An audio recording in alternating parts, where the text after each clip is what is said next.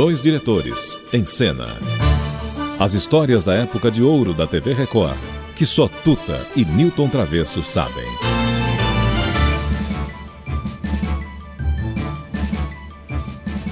Passarinho que esposa não deu voou Porque o tiro partiu, mas não pegou Passarinho me conta então Me diz por que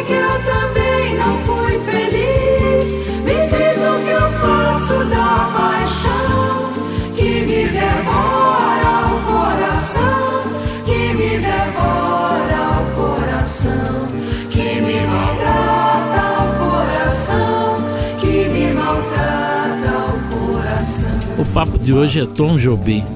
Fala aí, Travesso. É isso mesmo. Nós vamos ver, vamos ouvir um depoimento, um depoimento verdade de Tom Jobim, que foi buscar até um pouco da história de São Paulo em 1932 e ainda fala um pouquinho de Getúlio Vargas para depois chegar em Ipanema. Incrível, né, Tuta? Em 1932, veja bem, em 1932, a polícia do Getúlio entrou lá em casa e levou o meu avô preso. Porque meu avô era paulista, né? E a gente tinha aquele anel, dei ouro para São Paulo e coisa e tal. Então eu fiquei perturbadíssimo porque o, o meu pai nessa época já era uma figura assim remota, já tinha se mandado, né?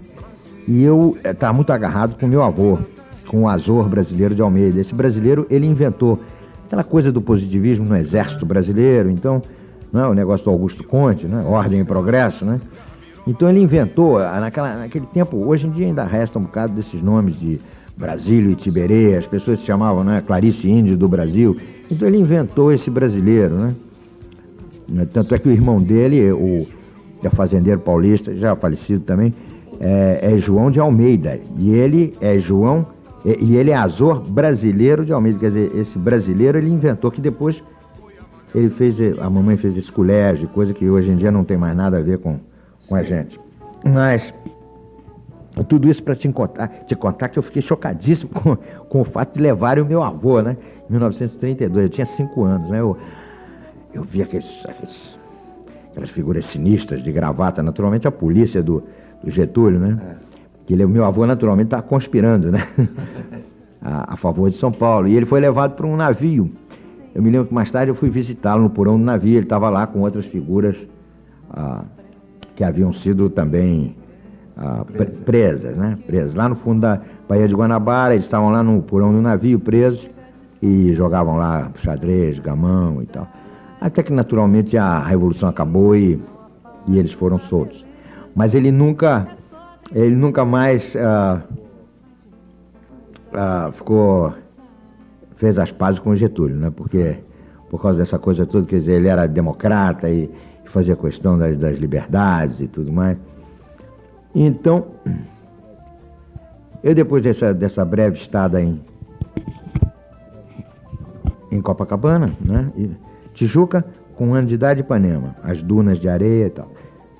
Depois uma breve estada em Copacabana, na rua Constante Ramos, e aí voltei para Ipanema. Voltei para Ipanema, o que me fez um grande bem, porque Copacabana já estava agitada e tudo mais, e Ipanema a gente, a gente garoto, soltando pipa, subindo no morro, ah, pegando jacaré, não é? tomando banho de mar no arpoador, aquelas gaivotas, aquilo tudo. Quer dizer, tudo isso é o meu, é o meu, a minha infância, né? um negócio, é o meu cenário. É.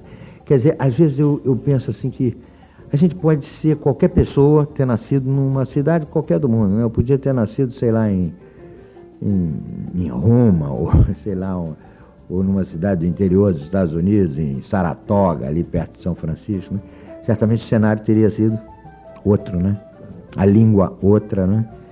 Então eu fico pensando assim, às vezes eu eu encontro uma fotografia de eu garoto, assim, gozado daquela cara, eu pergunto ainda onde onde andará esse garoto, né? De que há tanto tempo, né? Porque a, a situação realmente a gente se modifica. O garoto eu acho que a gente carrega sempre dentro do coração, né?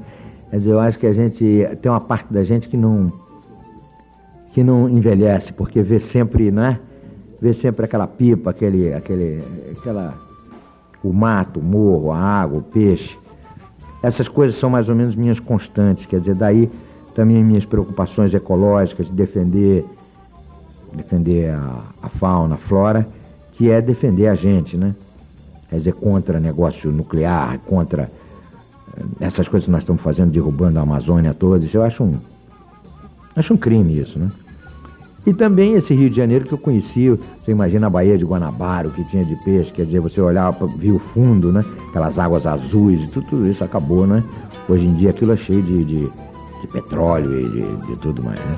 Pau é pedra, é o fim do caminho, é um resto de topo, é um pouco sozinho, é um caco de vidro, é a vida, é o sol, é a noite, é a morte, é o laço, é o anzol, é peroba do campo, é o nó da madeira, cainga, candeia, é uma tita pereira, é madeira de vento, tombo da ribanceira, é o mistério profundo, é o queira ou não queira, é o vento ventando, é o fim da ladeira, é a viga, é o vão, festa da comieira, é a chuva chovendo, é conversa ribeira das águas de março, é o fim da canseira, é o pé, é o chão, é a marcha estradeira, passarinho na mão, pedra de atiradeira, uma ave no céu, uma ave no chão, é um regato, é uma fonte, é um pedaço de pão, é o fundo do Tom Jobim, poço, seus é o pensamentos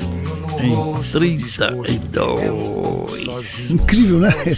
Foi buscar uma história, uma história no ano da Revolução em São Paulo, que coisa, né? Mas como é bom, né? A gente ter também poder usar o nosso centro de documentação em determinados momentos.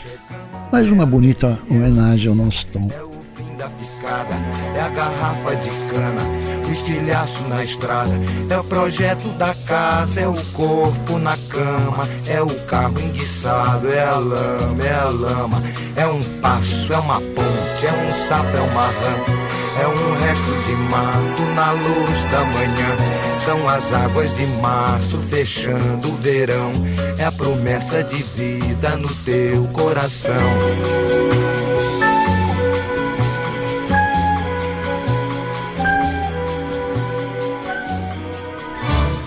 Dois diretores, em cena. As histórias da época de ouro da TV Record, que só Tuta e Newton Travesso sabem.